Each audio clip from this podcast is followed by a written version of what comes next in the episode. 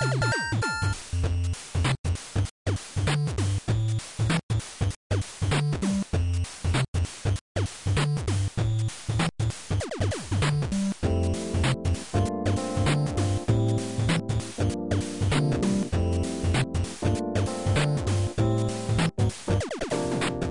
ァミリーステーション第147回です。はい、クリンクです。はい、いいです。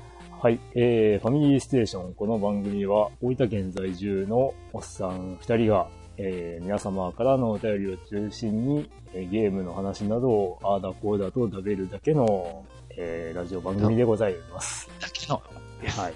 はい。はい。どうですかねあの、ちょっとゲーム対象からあ、えー結構ね、まあ、あの、1ヶ月半ぐららい、うん、空いてるんと。空いてしまいましたけども、うんまあゲーム対象の配信もちょっと遅れたというのもあるんですけども、えええまだ、まだ、えー生きております。はい。うん。まあね、どうなんですかね。こう、コロナだの、地震だの、ありますが。今日ね、また地震起きちゃったですね。そうね。えー、まあ、今日は2021年3月20日でございます。はい。うん。まあね、東北の方で震度5強とか、うん。ね、あと津波注意報とか出ちゃったらね、うね、まちょた。っと怖いね。う。うんん。まあ、ね、皆さん無事であることをいはい。祈っておりますが。はい。ということで、えー、オープニングはこの辺で、えーはい久々の久々の通常回お便り会。はい。行ってみましょう。はい。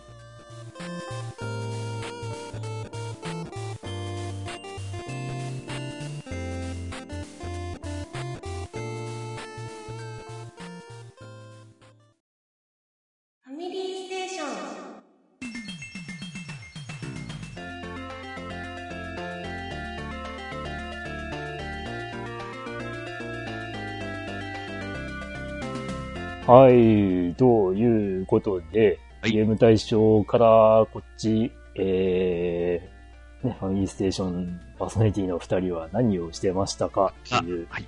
ところなんですが、じゃあ、まあ、ヨッキー先生からあ、私ですしょうか。はい。えーっと、ゲームに関しては、まあ、自分は、まあ、相変わらず FGO はやってるんですけれども、えーっと、最近、その、結構、あのーアップルの、あのーえーっと、アプリストアでですね、うん。あの、いろいろ、その、なんちゅうか、もうなんか、コンシューマーの方にはあんまり手を出さずにですな、うん。結局、iPad とか iPhone とかで、えーできる暇つぶしゲームをちょこちょこっと、いろいろ、まあ、つまみ食いしておりまして、うんえーで、あのー一応、あの、出遅れはしましたけど、あの、例の馬娘も、うん。一応、ちょこちょことやっております。うん。はい馬娘は、まあ、うん。そうなんですね、なかなか、なんちゅうか、難易度的にちょっとよくわからんとこもあるんですけど、うんうん。まあ、なんというか、繰り返しやってれば、それなりに、あの、形ができてくるんでしょうね、あれは。うーん、難しいとこだね。あの、本当に強くなろうと思うと、いろいろ考えなきゃいけないことがある。うん。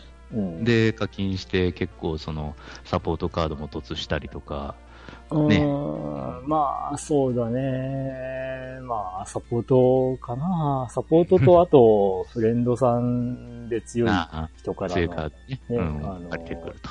因子とかうんかなというところだけども。まあ、最初のスタートアップの時のなんかあの優勝席で回せる SSR 確定ガチャのために、うんえーちょっとだけ課金したんですけど、うんまあそれ以降は全くの無課金で、だらだらと続けております。うん。まあ、序盤はね、バンバン石くれるからね。うん。結構回せるよね。そうそうそう、あの、無償席でも結構回して結構来てくれるからですね。うん。SSR3% だっけ？うん。うん。うん。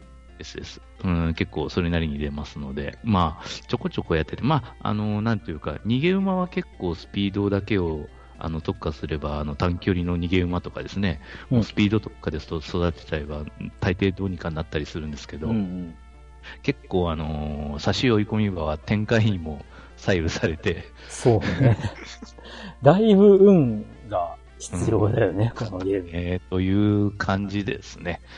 はうい。んで、まあ一応そこら辺はちょこちょこやりながら、あと、もう一つだけちょびっと、ちょびっとだけ、えーっと入れ込んでるのが、うん。あの、少し前に、まあ、もう1ヶ月以上前か、出たの、うんリリースされた、あのーいわゆるですね、あのーなんちったらいいの、も、物探しあのー画面の中から指定されたオブジェクトを探すというタイプのゲームの、あの、ロンドン迷宮団という、えーっと、ゲームをちょこっとやっております。うんうんえーなんか、売りがですね、声優さんがそれなりの、うん。あの、古谷さんとか、あの、早見沙織とか、うん。えーあそこら辺がそれなりにおるのと、うん。あとその、イギリスが舞台であの、シャーロック・ホームズが出てくるという。ただまあ、このシャーロック・ホームズは、その、あんまりその、なんちゅうか、名探偵ぶりっていうか、そんなんじゃなくて、まあ、うん主人公の方がどっちかというと、なんか名探偵ぶり、あの、さらすので、なんか引き立て役かなっていう感じの ポジションで、そう。で、なんかシナリオはなんか、えー金田一少年の事件簿うん。のなんか人だっていう話ですわ。うー。うんん。で、あの、シナリオは、あの、メイン、メインのその、なんていうかステージをクリアしていくと、そのシナリオはシナリオで読めるんだけど、それは単なる読み物。単なる読み物。うんうんで、あの、ステージは、その、なんちゅうか、物探しのステージが、まあ、メインクエストは延々と続いていくと。うんうんうん。うんうんで、まあ、あの、いろ、あの、いろいろクリアしていくと、その、えーステージの種類ごとのそのフリークエスト っていうのが出てくるとかいうのは、まあ、まあ、どこにでもある仕様なんですけど、うん。まあ、結構なんちゅうか、えー最初のレベルのうちは、まあ、普通に、なんちゅうか探せるんですけど、あのー難易度が高いっていうステージ行くとですね、あのー理不尽な、その、むちゃくちゃちっちゃいもんとかですね、あとはその、なんかこれ、むちゃくちゃ隠してるんだけどみたいなところに、あのーうっすらとその配置 してるような、あのすっごい意地悪配置がむちゃくちゃ多くて、うん。まあこれはやっぱなんか課金アイテムをそれなりに使わそうとしてるのかなっていう、その制限時間を伸ばしたりとか、あとはもうその、探してるものそのものズバリを1個、あの場所を教えてくれる、えーうん。アイテムとか、うん。まあそういうのが課金アイテムであるんですけど、うん。うん。まあ、そういうのをいろいろ使わせようとしてるのかなっていう、うん、感じはします。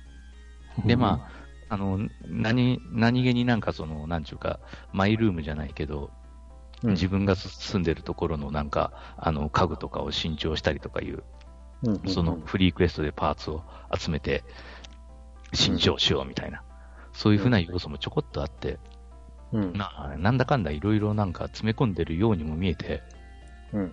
やってることはただの物探しという。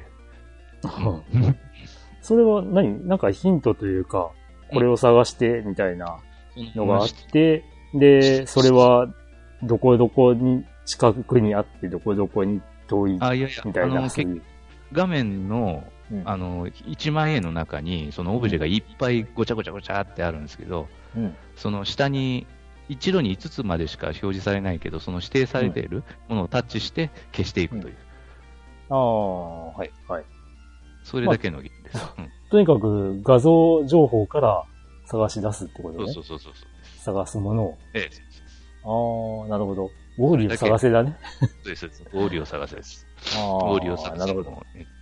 えまあ、まあ、なんというか、それでから、あの、まあ、探すものがですね、その、最初のうちはいいんですけど、うん難易度が上がると、例えばね、あの、テントウムシとかね。もう本当に豆の大きさの、あの、結局画面は拡大はできるんですよ、ピンチインうん、で。うん、うん。それで拡大はできるんだけど、そう拡大しても、どこにおるんだこれみたいな感じの レベルのものとか、あとはね、あの、厄介なのが、あの、鉛筆とかね、ペンとか。細、細長いやつね。うん、うんうん。あの、容易に、あの、背景に溶け込むような、うん。そういう風なものとか、はい。まあ、とにかくちっちゃいものが多いんですよ。タバコとかね。タバコ、箱に入ってるタバコとかならいいんだけど、うんタバコ1本の場合もあるんで、うん、うん。だから、あの、同じその、下に、その、探すものが指定されてるのは、普通はまあ、その言葉で指定されてるんですけど、うん。例えば、ワインとか書いてあってもですね、あの、ワインボトルとワイングラスの、ワイングラスに入ってるワインの2種類があったりするんです。ああ。え、それは二つとも指定しないとダメ？え、違う違う違う。どっちか片方？こ。っちが片方があるんですよ。どこかに。ああ、はいはいはいはい。というような感じ。うーん、なるほど。帽子とかもね、あの、結構バリエーションがいっぱいあるんですよ。うんうんうん。それは何か、ストーリーとかと関連してんの？全く関連していない。関連してない。じゃあ、ストーリーが一旦止まって、うんその、物探しゲームをして、クリアしたら次のストーリーが見れるみたいそれだけ。な。なるほど。全く関係ない。いや、俺もね、なんか関係してるんかと思ったよ。その、うんうんうん、例えばその、推理のストーリーが繰り広げられてて、あの、うんこれのなんかその、キーになるなんかその、例えば凶器とか、うんうん、証拠品を中から、あのー設置して、みたいな、えーうんそういう風なゲームかと思ったら全然違うんだよ。そう。まあまあ、それはそれで、ね、なんだろう。あのーそんなに、こう、かしこまらずできるゲームかもしれない、ね。そうそうそう。ただ、まあ、あの、暇つぶしというかね、ううん、それに最適なゲームだと思います。ん。なるほど。で、イベントとかもあるからなんかと思ったら、うん。そのフリークエストでそのイベントステージにあの挑むためのそのチケットをまず稼がされて、うん。で、そのイベントステージにその貯めたチケットで挑戦して、で、うん。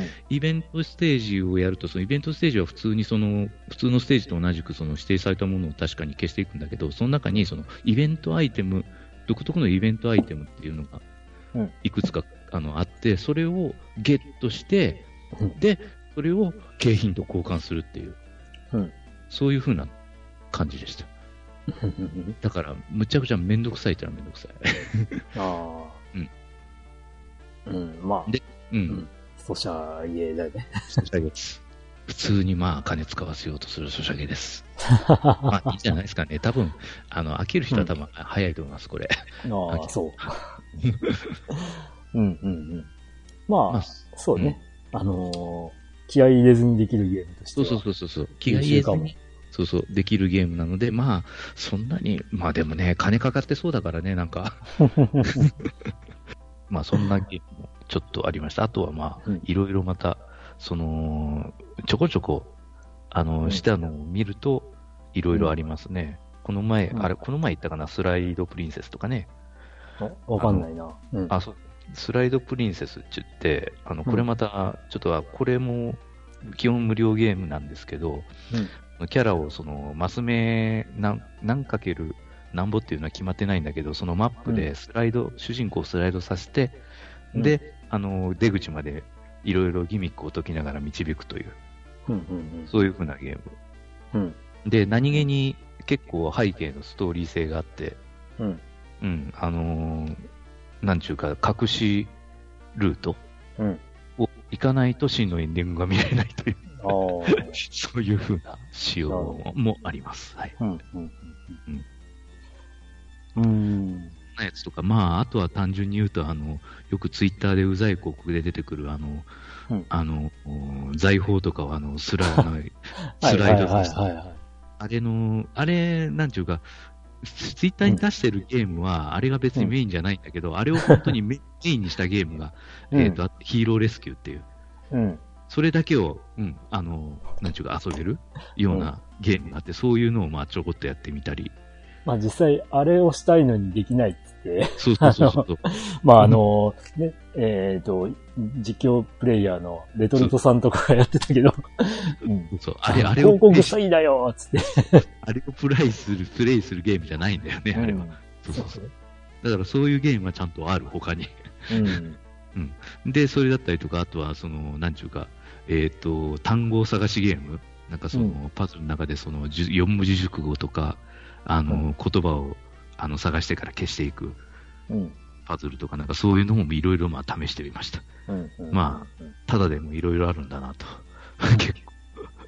暇つぶしだけなら、本当にね、ただゲーでも確かにいいんかなーって気はうんするんですよね。まあ、というか、そういう風なゲームぐらいしか、ぐらいするしか、ちょっと今、気力がないんですけどね。うん。ゲーム以外はどうなんだい？ゲーム以外？うん。ゲーム以外は特に。ああ、えーっと、あ、そうだ、一応今月、あの、新車買おうとしてます。おお。おうん買おうとしてるというか、届くとかじゃないあ、ん？違うのか。ああの、納車されるとかじゃない。あまあ、納車はされます。はい。うん。納車されもう、ます。もう買った後なんじゃない？いやあの、まだ、あの、最終的な、あの、なんちゅうか、書類まだ続きは済んでない。あ、そうなんだ。だけども、えー一応そういう風にしてるから、まあ、後には引けはな、さすがに。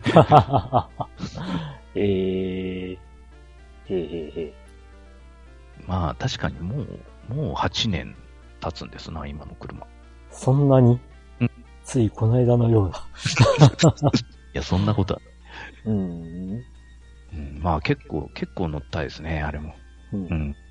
うんまあ、でも8、8年、8年で6万キロちょいだから、そげでもねえのか。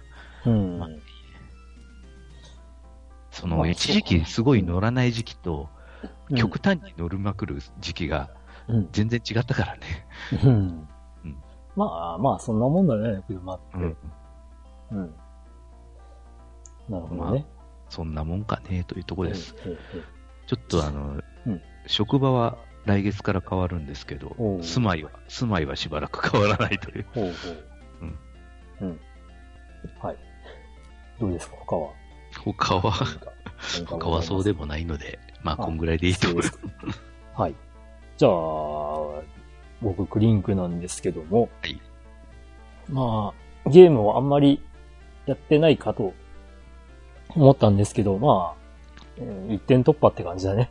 うん あの、先ほども出ました、ウマ娘、プリティダービーばっかりやってます。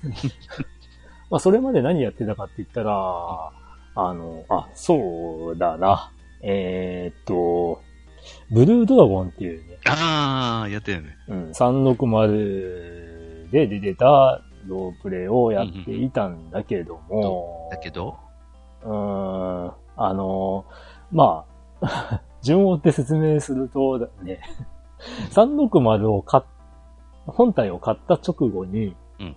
割と直後に、うん。まあ安く売ってたからって言って中古で、その時期も買ってたんだよね。うんうんで、ちょこっとプレイして、うんあ、ダメだって思って、もう、あのー手放したという過去があるゲームなんだ。うん。うんうんで、まあ、最近になって、その、まあ、YouTuber さんというか実況プレイヤーさんで、あのーあまあ、たお試しでプレイするっていうか、あの、ロープレイをね、ちょっと面白みがあるというか、あの、なんて言うんだろう。あのーここが売りだみたいなところまでプレイしましょうっていうことをやってる人がいてうん。うん、で、それを見てたら、あのー序盤、最最初は良かったんだけど、うん。途中から、うわ、これ、めんどくせえみたいな話になって、で、もう、これダメだって、あの、ここれは、もう最初の方は良かったんだけど、もう、ここまで来るとダメだな、みたいな感じの評価をされていたんで、なるほど。どんなもんかいなと。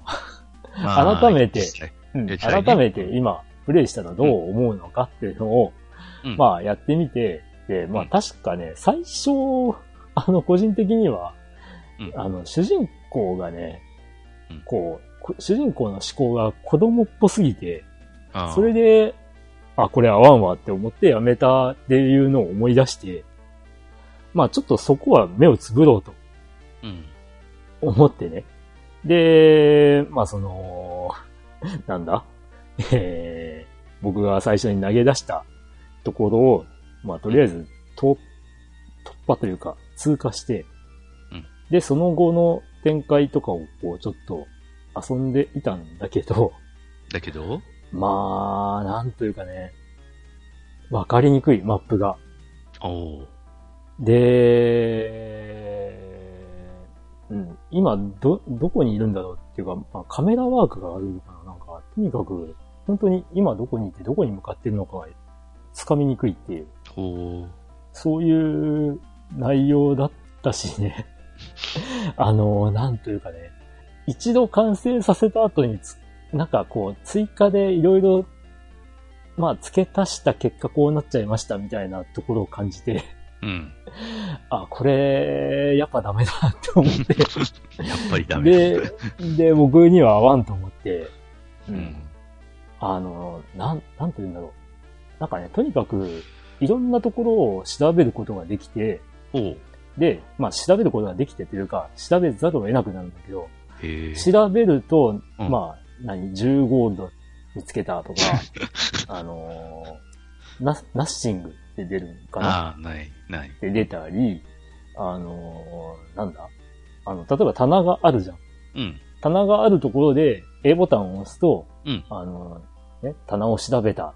うん。って出た後に、うん。こう、まあメッセージウィンドウが出た後に、まあ例えばだけど、薬草を手に入れたってメッセージウィンドウに出る時もあれば、うん。あのー別の棚を調べた、棚を調べたって言った後に、ウィンドウが消えて、うんえー、マップ上に薬草って表示が出たり。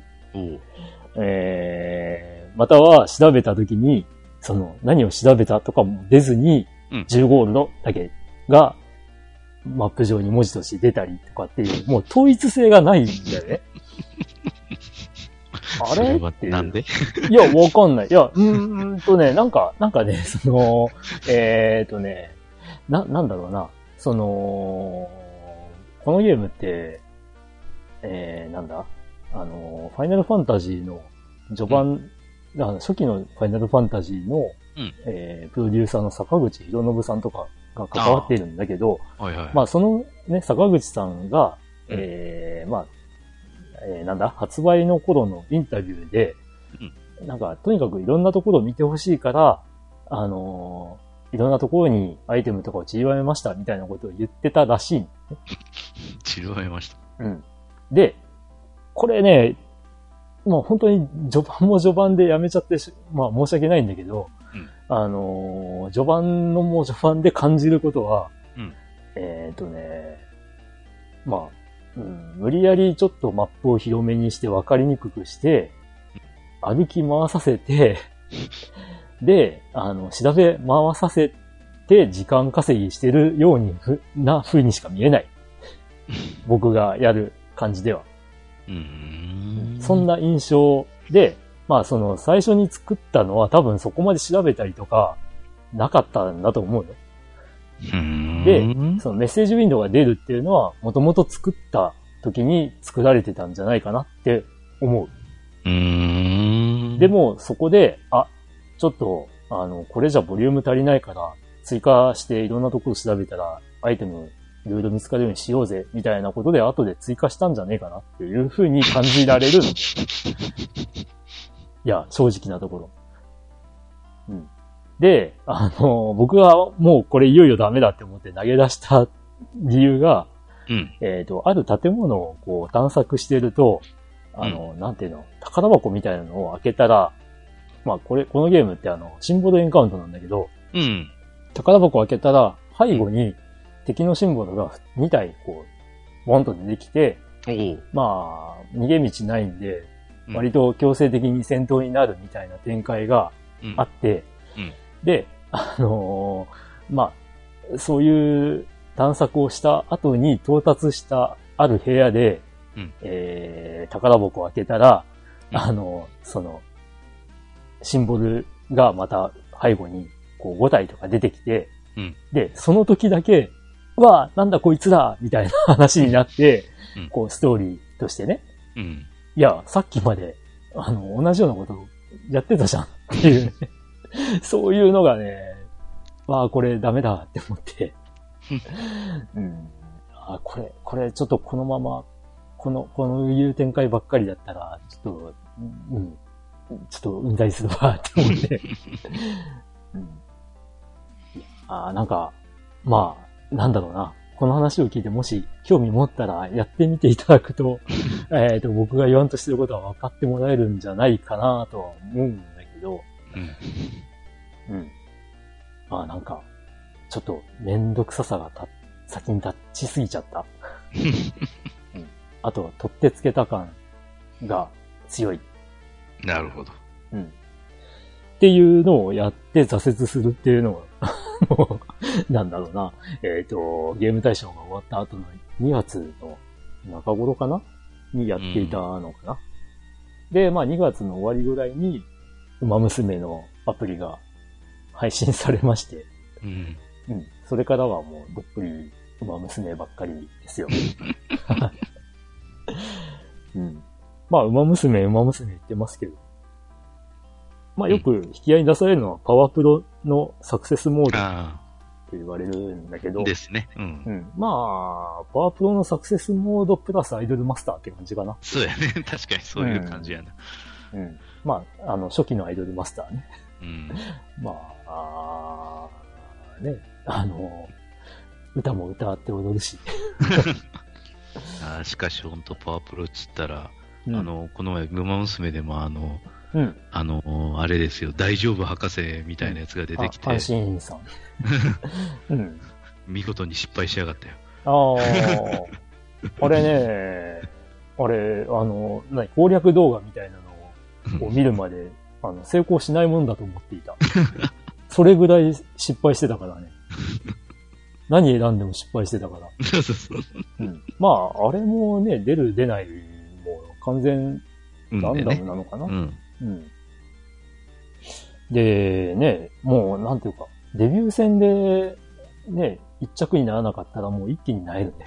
なんかねあ、もうダメだって感じになっちゃうから。でも結構それも難しいと思うよ。ん？まあ、やっても結構運が絡むよね。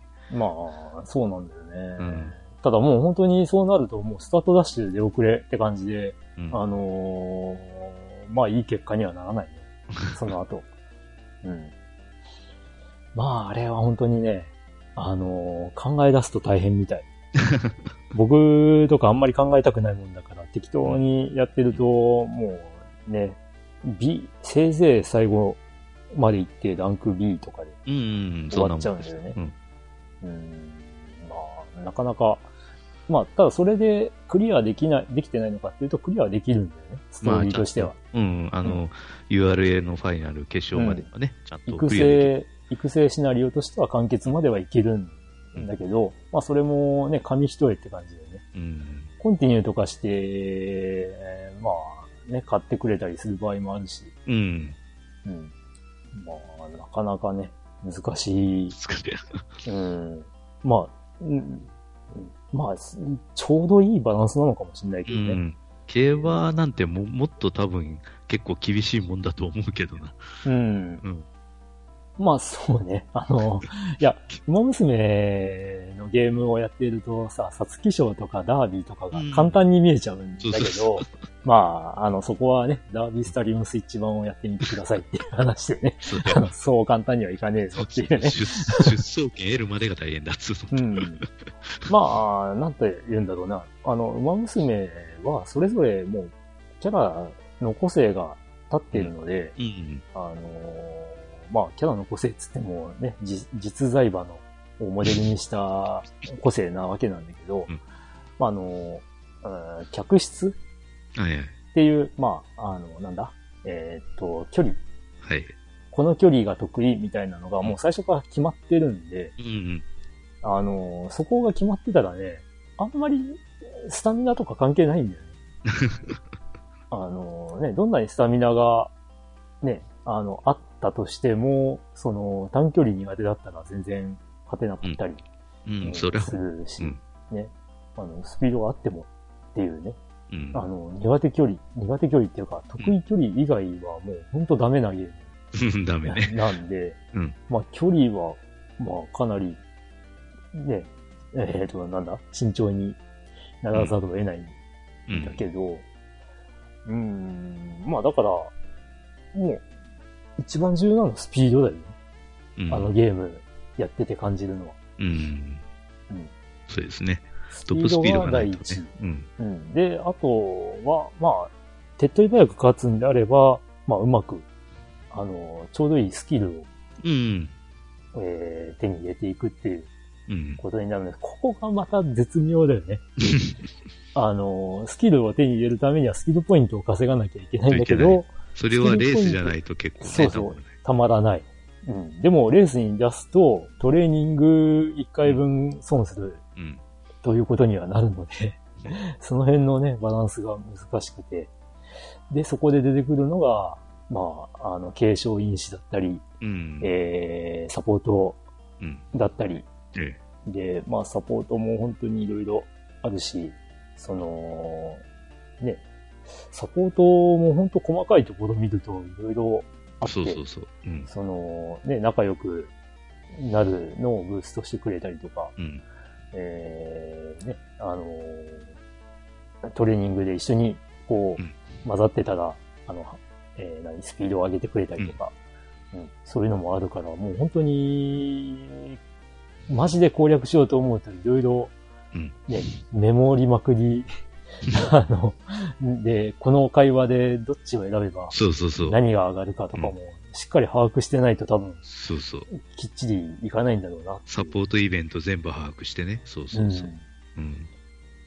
まあ、アイドルマスターは確か、その選択肢が、毎回ランダムでこう順番バラバラだったと思うんだけど、うん。まあ、馬娘の場合は順番は毎回固定なので、うん、そこは、まあ、ちょっと、えー、そういった意味では楽かなっていう ところはあるんだけど、うん、で、レースも本当にさっき言った通り、ね、あの、展開で、えーもう本当に運で左右されがちなところがあるので、いやー、難しいけど、ね、やりごたえのあるゲームだなと。うん。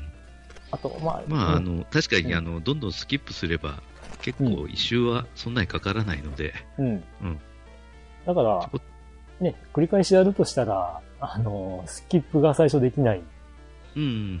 えーまあ、一周目をうんとっとと全部終わらせてしまうことだよね。確かに。うんまああ、あとはあれだね。その、馬娘によっては育成の難易度が結構違うっていうのも、うん。えーまあ、ちょっと、ここは困りどころではあるんだけどね。うん。うん。まあ、まあまあ、楽しめております。で、まあ実際にこのアプリが出る直前というか、年末かな？に、僕はあの、第1期のアニメを一気に見ることがあって、うんうん。で、それがすげえ面白くて、うんうん。で、たまたまね、その時にこう、アプリがようやく2月に出るよみたいな話題にもなってて、うん。で、そうこうしてるうちに、ね、1月に、こう、第2期のアニメが始まり、おーって見ながらですね。ね まあでも、第、第2期のアニメは、ほぼ毎回泣けるっていう。うん。凄まじい作品だわ。あの、第1期のアニメは、あれなんだ。スペシャルウィークと、えーうんサイレンス鈴鹿を中心にした話がほとんどだったりするんだけど、うん。うん。なんだけど、第2期はもう、2話おきぐらいに、こう、中心になる馬娘が変わって、で、それが2話ぐらいで、綺麗にまとめてくれるんだ。それがまあね、あのー史実を知っている人には涙なくしては語れないような、あのね、えーまあ東海帝王の最初の挫折であったりとか、うん。えーライスシャワうん。ーだったりとか、ね、そういうあたりなんでございますよ。うん、はい。という感じで、まあうん、馬娘、3D ダービー、マジで、なんだ、ゲームも面白いし、うん。ね、アニメも、そうやって、めっちゃ面白いので、うん。まあ、触れたことがない方はぜひ、触れてみていいただけ結ればと。構その、当初出る予定から相当遅れて出たにもかかわらず、うん。結構好評だよね。そうそうそう。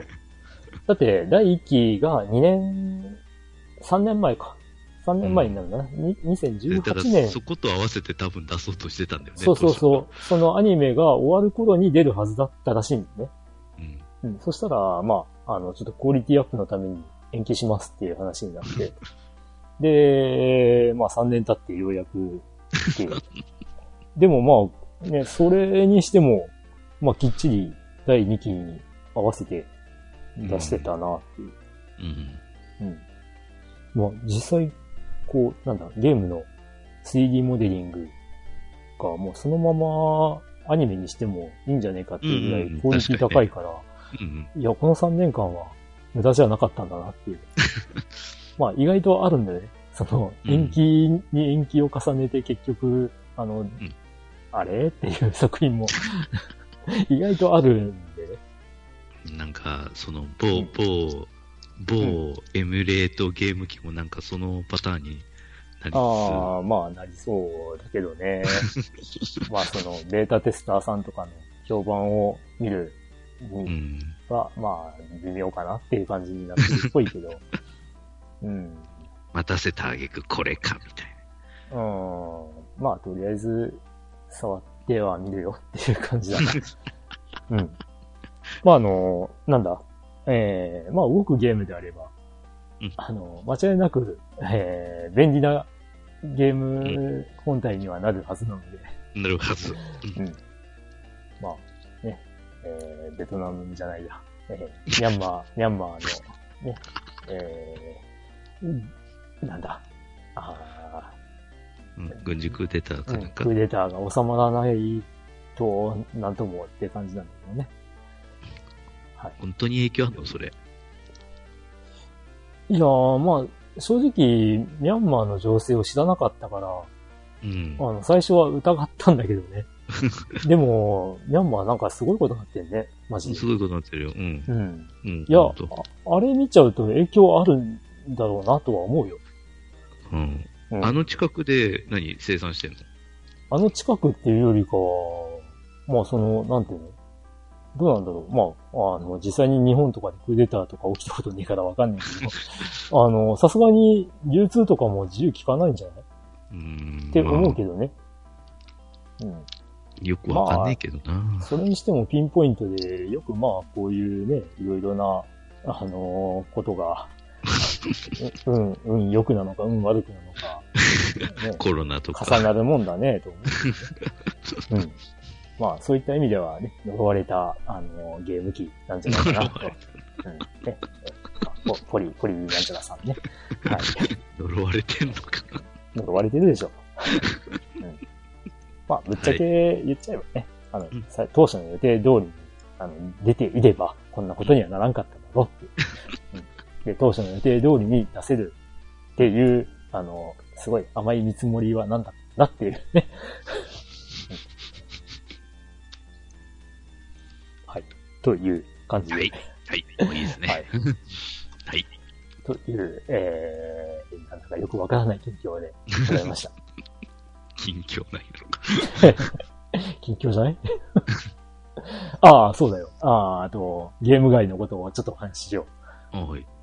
う。えー、エヴァンゲリオンうん。の最終作と言われております、新エヴァンゲリオンが公開されました。うん見ました。した。はい。皆さん感想はどうだったでしょうか？という感じでね。えー、まあこれね、あの、これだけ散々、こう、ね、えー、もう二十数年 かかった、その最初のテレビシリーズから。かかった作品なので、まあ、あのね、何を言っても、こう、ね、面白かったすら、あの、ネタバレで、あの、終わったのか終わらなかったのかっていうのも、うんネタバレな気がするので、えー、まだ公開中の作品ではあるので、ね、あえてここでは言わないでおこうと思います。はい。はい。まあ実際ね。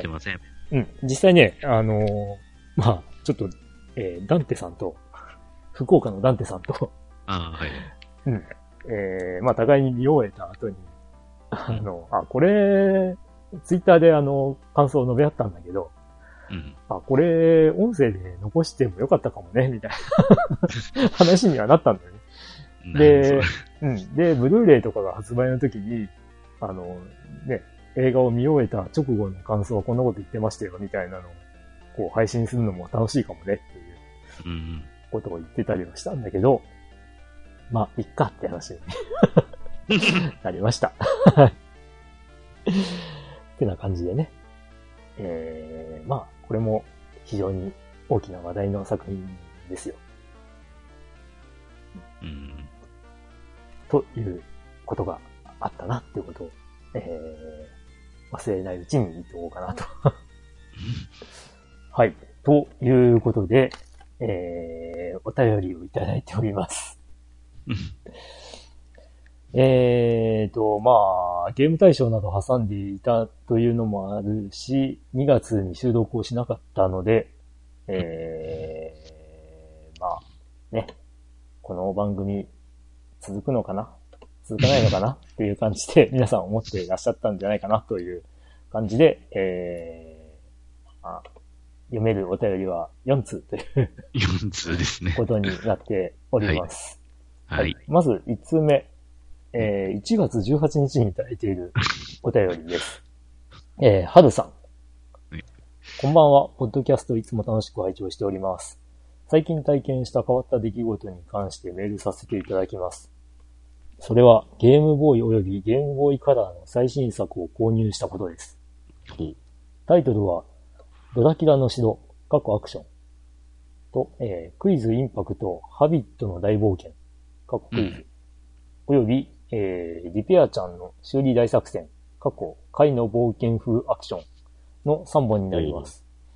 えーメーカーはハビットソフト。広島を拠点に活躍するゲームメーカーです。えー先日、岡山で同メーカー主催のレトロゲームで遊び場 in 岡山というイベントがあり、参加してきました。そこでそれらのソフトを目にしました。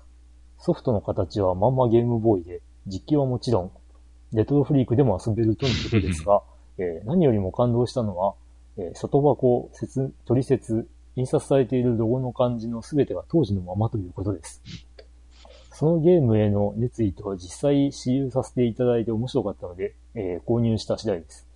特に、えー修理大作戦は小1時間プレイさせていただきました。えーまさか令和になってゲームボーイの新作に出会うとは思っていませんでした。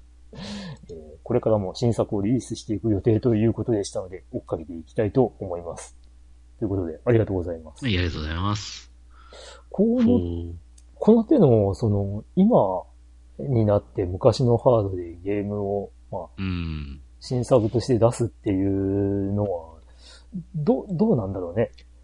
なんか、その、例えば、まあゲームボーイだから、任天堂とかの許可とかってい、いるのかな？うーん。どうなんだろう？もうそういう一のを応、、一応ライセンス製品なのかどうかだよね。うーん、ど、どうなんだろうね、これね。もう今更、ライセンスシとかないとか、なのかな？もう本当わかんないんだけど。うーん。うん。まあ昔は、ほら、なんだ？えっ、と、ロムカートリッジ的なものはもう、任天堂から、まあ、支給されたみたいなうんうんもので作ってくださいみたいなことにもなってたっぽいんだうん。うよね。ん。まあ聞くに。まあ本当かどうかわかんないけど。まあカートリッジの形状とかね。そういうのがうん決められてたりとかしたみたいなんだけど。そうだわね。うん。うん。まあね、それが、まあこのね、ゲームボーイのみならず、えーまあ例えばだけど、ね、えーメガドラミニに収録されていた、あのーえーダライアスうんが、あのー実際のメガドライブのカードリッジとして、もう発売されたっていう話もあるし、うん。うん。えー、ね、こういうのって本当に、どう、どうなってんだろうと、ちょっと、あの、興味本位で、えー聞いてるんだけど、ね、どうなんでしょうね、これはね。うーん。で、まあ、これって、個人的には、まあ、いい、いい試みだなと思ってて、うんうん。うん。まあ、そのね、本当にゲームボーイって言ったらもうかなり古いカードにはなるけど、平成に入ったぐらいの時かな。うん。そうだね。そうやな。うん。うん。まあ、なんだけど、あの、まあ、それで遊べるソフトを、まあ、出すってことは、まあ、そのハードをまだ活かせるっていうことだもんね。だから、まあ、これはね、まあ、そのハードが好きな人とか、ハードを持ってる人にとっては嬉しい話なわけで、いいことだと思うんだよね。うん。まあちょっとね、近況の時の最後の方に話した、ね、ポリなんちゃらさんみたいに、こう、あなんだ？あの、五感のゲーム機っていうのは意外とね、出がちではあるんだけど、逆にそのソフトの方が当時のもので遊べるソフトを出すっていうのも、まあ面白い試みだなと、うん。個人的には思。うん。まあこれがあの、そのライセンスがうんぬんとかではなく、まあそういうのが全然問題ないってことであれば、まあいろいろ出してもらうと面白いなと、うんうんうん個人的には思います。はい。うん。どうです？まあこの、この辺。まあ、ハード自体はないから、まあ、そら、互換機でやるんだろうけど、うん。まあ、まあ、そういうのもいいんじゃないかなとは思いますけどね。まあ、結局今はそのアーカイブみたいな感じでね、今のハードで、えーうん当時のゲームをやるっていうのはね、おそらく主流だとは思うんだけれども。そうね。うん。うん。まあね、実際そういう流行りというか、流れが出来上がったよね。うん。まあ、任天堂とかもね。まあ、ファミコンミニから、まあ、ファミコンミニやスーファミミニの存在意義みたいな ところをちょっと、あの、ね、疑うことになっちゃうんだけど、ね、スイッチで、スイッチオンラインで、ね、あの、スターフォックス2まで遊べちゃうんだぜ、みたいな。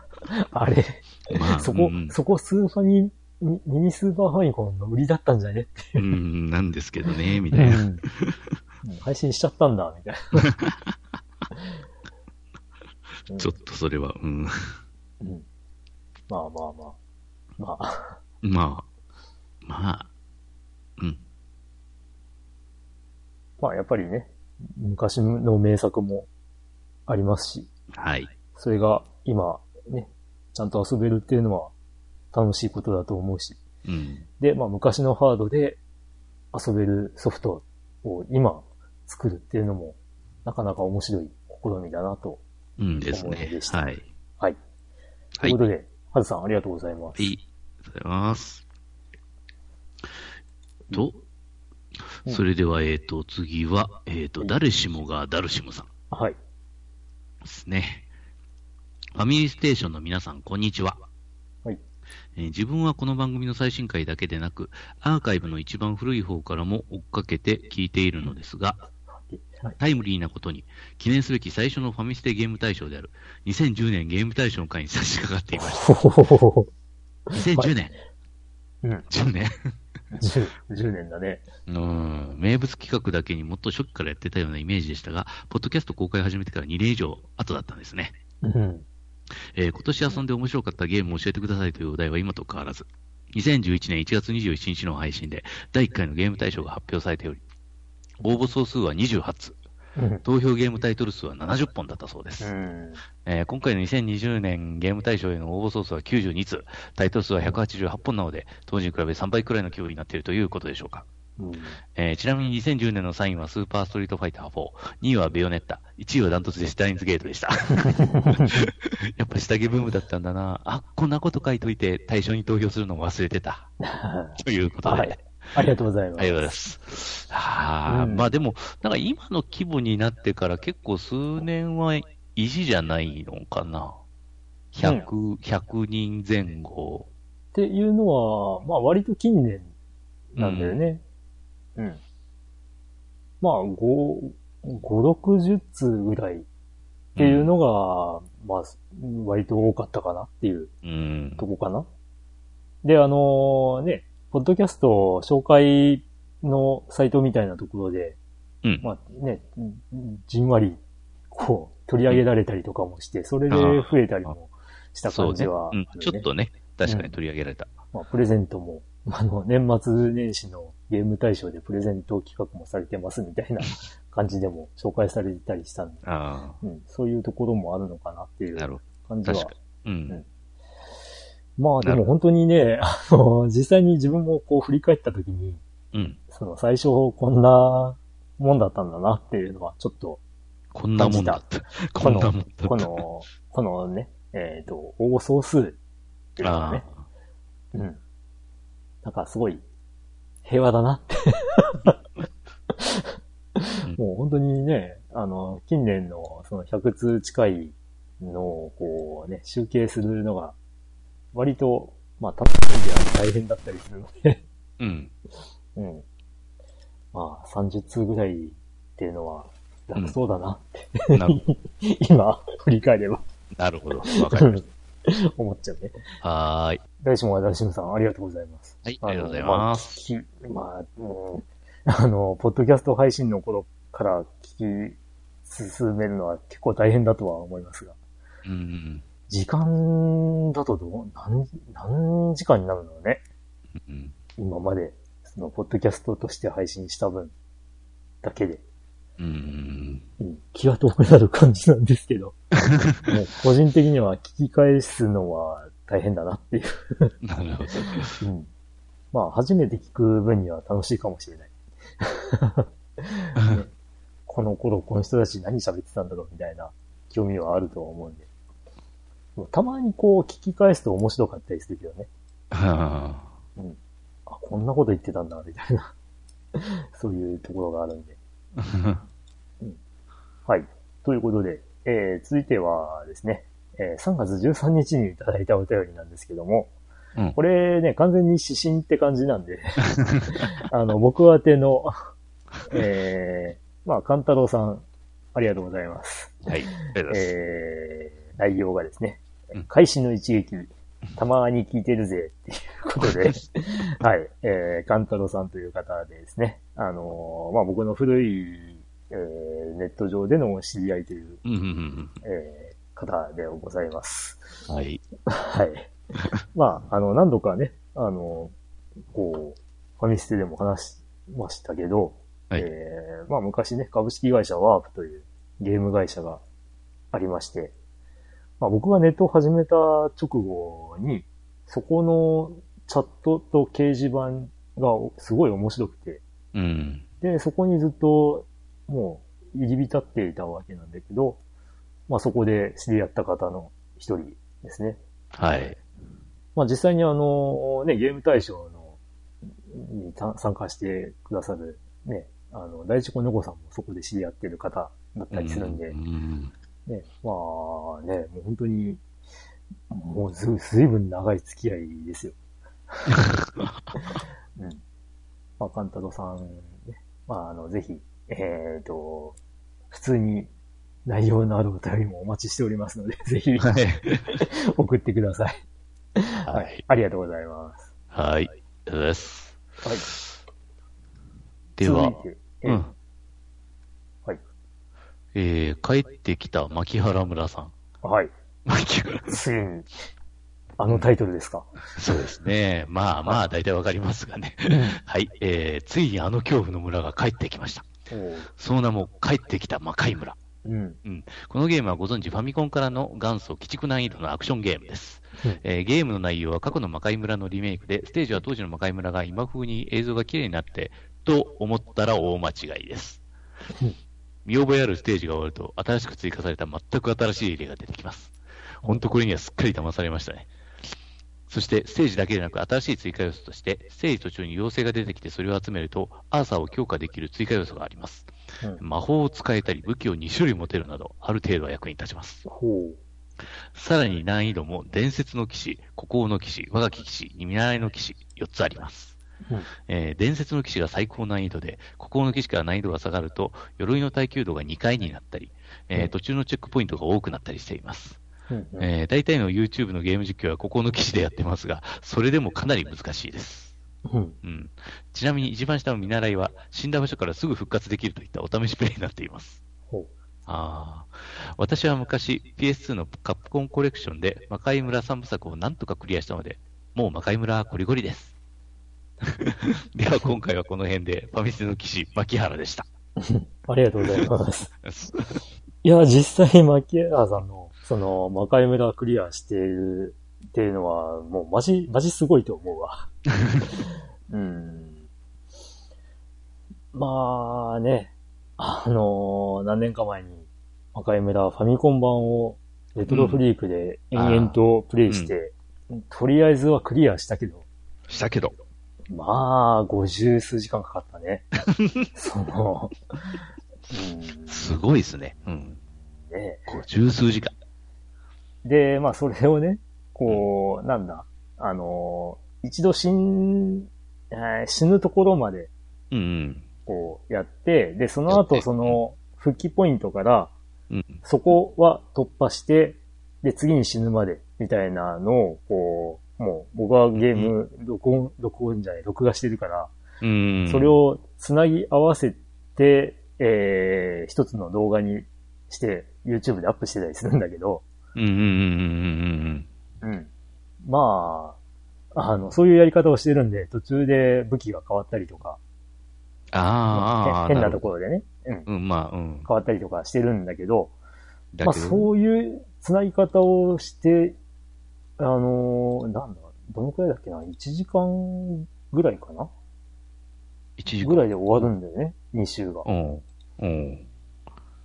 えーとね。あ、違う、1時間もないわ。40分ぐらいで終わるんだよ。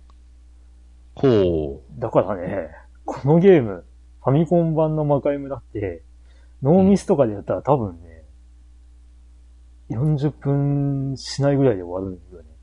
う。飲み水したら。あもうそういうもんかっていう。あの、うん実際にこのつなぎ合わせの、あの、プレイ動画を作ってみて、あ。うん。まあ、まあびっくりするっていうかね。なるほど。まあ僕はそういうふうに下手っぴなんで、ね、50時間とかかかってるわけなんだけど。うん。うん。まあね、ファミコン版はいろいろ問題があるということをね、最近になっていろいろ知らされるっていうね。ああ、まあ、その、うん、そうね。アーケー上ド、ううんん、アーケードとはだいぶ違うっていうね。うん。アーケードはね、あの、なんだ、この武器じゃないと倒せないとかっていう制限ないんだよね。ああ、そういうことか。うん。それが、まあファミコン版になって、うん。まあ多分ね、アーケードとは違う要素を入れ込みたかったんだろうよっていう、うん。そのせいでね、ひどい難易度になってるとかね。あそういう、うん。で、ね、前もね、ゴール文句言ったけどさ、あの、ね、どこでも、こう、十字キーの上ボタンを押すと、ね、うんアーサーが硬直するっていううね、ん。謎仕様とかね。もう、ちなみにアーケード版であったりとか、マッキーさんが言っている、あの、PS2 の、あの、うんコレクションに入っているアーケード版の、まあ、移植みたいな感じのものだと上をしても何もならない。うん。うん、なんだこれっていうね。で、あと、二面、二面がもう、ファミコン版の二面って超極悪なんだけど、うん。大男が徘徊するマンションみたいな建物を通過するんだけどうん、あの大男がね、まあうんファミコン版のその仕様でめっちゃしんどいっていうね。10発当てないと死なないんだけど、あのね、電車が効く武器って、まあ、そこまでで手に入るとしたら、探検ぐらいしかないんだよね。ああ、なるほど、なるほど。うん。はいはい。で、ね、あの、槍だったり、さ、あの、松明とかだったら、もう絶望しかないよねっていう。で、アーケード版は、あれらしいんだよね。あの、横方向に、こう、ここ小刻みに、あ、ちょっとはっきりわかんないんだけど、まあ、小刻みにこう、あの、レバーをカカカって入れながら連打すると、う。うん。あの、ちょっとだけ、その攻撃のモーションがキャンセルできるらしいんだよね。ああ、そうなの？ほだから、それですごい連射ができて、う。うん。あの、槍だったりとかでも、あの、そこと、結構割と楽に突破できるらしいんだけど、ほう、ほうほう。ファミコン版はその技すらできない。まあ、できないね。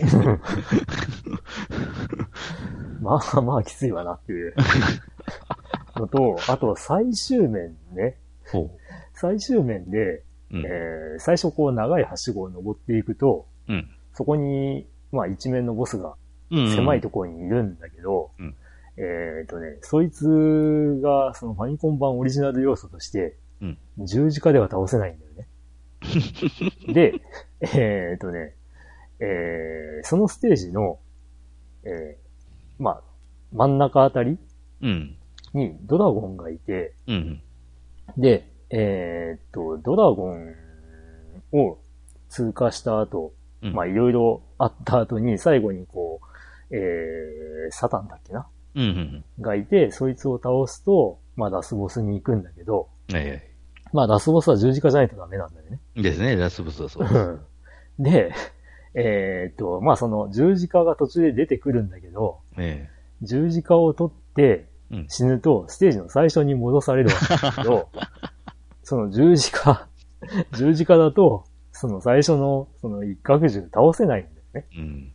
まあ一応救済策として、あの、はしご、長いはしごを登る途中で槍がこう出てきて。で、まあそれをき、あの、取りに降りれば、まあ倒せるんだけど、うん。うん。また、隠されてる十字架を出して、それを取って。で、しかもね、これまた厄介なことに、うん。槍を取るじゃん。うん。で、一角獣倒すでしょ。うん。で次に出てくるのはドラゴンなんだけど、ああ、やりじゃドラゴンが槍、うんいや、槍じゃちょっとじゃなくて、ドラゴンって槍で倒せない仕様なんだよ倒。せないしようなの。実は。マジか。うんだから十字架を取らざるを得ない。で、その十字架は、えーと、若干隠しアイテムなんだよね。ああ。もうね、ひどいゲームだよ。一応救済策はあるにしても、うん。ただ気づかなかったらもう、ダメだからね。積んでるね。うん。いやーね、ここのゲーム。本当にね、ファファミコンの時代にこんなすごいゲームを。う、うん。ただ、ね、昔本当に友達がこう持ってきて遊んでた時はさ、一周、一周を遊ぶのに、うん。まあ、まあ一周って言ってもね、二面ぐらいで大体死んでたんだけど。うん。まあ三、三面、三面とかにたまに行けて、まあドラゴンとかで死んだりとかうん。してたけど、こんなにね、最後の最後まで行くのが大変なゲームとは、本当にね、近年まで知らなかった。うん。なんていうか、いや、楽しいゲームだったよね、ぐらいの思い出だったんだけど、あクリアしようと思うと、こんだけ大変なゲームとは思わなかったっていうね。だってさ、昔、メンセレクトの裏技があって、あ。あメンセレクトしてね、ラスボス倒してエンディングとか見て喜んでたもんだからさ。あ。当時はね。うん。いやーね。で、まあ、あの、最近になってね、スイッチで、あの、カプコンのアーケードゲームが遊べるソフトが配信されだしてで、なんだっけな、あのーえーっと、最初期間限定でね、まあその期間内にそのソフトをダウンロードすれば。えーアーケード版の魔界村が無料で手に入りますよっていう、ほそういうのをやってたんだ。ほう。で、それで、あのーまあ手に、僕は手に入れてたりするんだけど、うん。まあその、まあこの帰ってきた魔界村、今回の牧原さんのメールで、えー書かれてる、帰ってきた魔魔界村が、まあ発売される直前ぐらいに確かこれって配信されて、おうで、その、えーアーケード版の魔界村を YouTube とかで実況プレイしている人たちもいたんだけど、はい。それを見ると、あの、なんだ、最後のラスボス、うんアスタロトだっけ、はい。の弱点がね、ファミコン版と違うんだよね。あ、そうなんだって思って。アーケード版って全然やったことないから、うん。全然やったことないっていうか、まあラスボスまで行ったことないから、なるほど。うん、知らなかったんだけど、あの、ファミコン版のラスボスは頭が弱点なんだけど、うん。えー、アーケード版はね、お腹と首の間ぐらい という微妙な高さで攻撃しないとダメージがいかない。へえ。だから、あの、ファミコン版だと、ラスボスってすげえ弱いイメージがあるんだけど、ラスボスまで行ったら、あ、もうエンディングだわ、みたいな 感じだったんだけど、うん。あの、アーケード版はそれなりに大変っていう。へえ。いやー、ね。まそあ、すごいゲームで、すごいね。まあ、いよくこれだけシリーズ出たねっていう。うーん。ただちょっと残念なのは、うん。帰ってきた魔界村っていう名前がね、ちょっと残念だよね。だって、魔界村があって、大魔界村、えーあー超魔界村、ねうんうんで、極魔界村だったわけじゃん。はい。せめてね、木魔界村とかさ、あの、戻り魔界村とかさ、あの、一文字であってほしかったよね。漢字一文字で。そういうことね。うんまあ、どうでもいいか。わかりました。ははい。ということで、えー、マキラーさんありがとうございまいし、た。ありがとうございます。とうんいう4通でございました。はい。じゃあ、エンディングにえ、参りましょうか。。はい。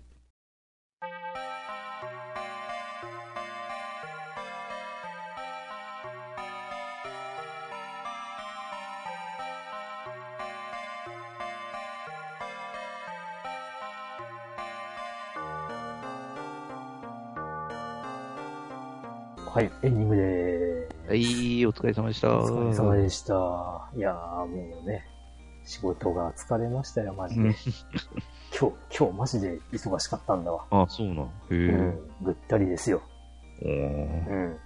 まあね、えー、休日、なんだっけ、今日は。はい。休日です。あ、でも、この、なんか前ちょっと話したんだけど、あれなんか前土曜日休日だったら、それのなんか振り替え休日が次の月曜日になってたような気がしたんだけど、今年はそういうことないのね。ないですね。なんだろう。その時その時で違うのかな よくわからんね。一応祝日なんですけどね、今日ね。ねあれなんか、以前は土曜日に休日だった時には月曜日になんか振り替え休日があって、え、何この休日って言った気がする。この、ポッドキャスト内でも言ったような気がする。なんだろう、この、統一感のなさ。いや、まあいいんだけど。うんうん。はい。ということで、えー、どうですかね。久々にこういう通常会でしたが。通常会でしたが、うん。皆様は楽しんでいただけましたでしょうか？どうでしょう。うん。まあ、ゲーム対象の後はね、割と、こんなまったり感の強い放送になりがちなんだけど、はい。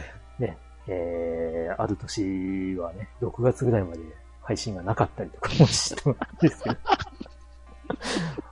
ゲーム対象でね、あの、力尽きてね、うん。あ、ついに死んだかみたいな。そう、あのね、えー、まあ、なんだ、新しい回が配信されないんですけど、終わったんでしょうかみたいなことを言われたりとかね、えー、したこともありますが。はい。ということでないよね、それは。うん。まあ、あの、この番組は皆様からのお便りが、えー、命綱でございます。はい。はい。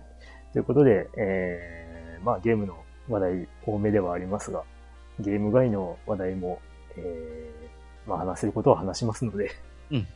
お便りいただければと思います。はい。えー、ちょっとね、あのーこれはあんまり言えないなっていうようなことがあったら、P なりカットなりするので、ね、あのー先ほどもちょっとチラッとだけ出ました。新エヴァンゲリオンの感想をがっつり送られても、うん。ね、あの、僕は楽しく読ませていただきますが、えー、番組内では多分読まないか、読んでもカットするので、う んまあそういう感じですね。はい。えー、まあかつてね、シン・ゴジラの時もああ、ありましたが、そうね。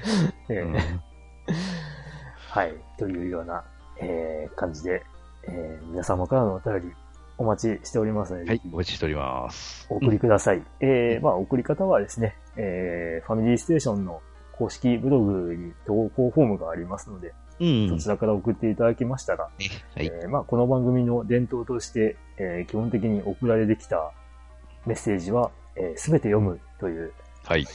はい。あんまりにも長文だと、えー、割愛させていただくことも、あることはあるんですけど、はい。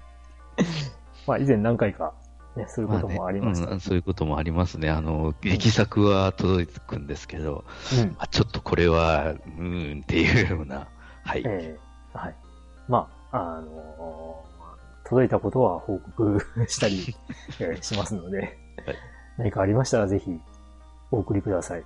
うんまあ、あとね、えー個人的には、あの、最近アニメをよく見るので、うん。まあ、おすすめのアニメなど ありましたら、教えていただけると幸い。はい、そうですね。はい。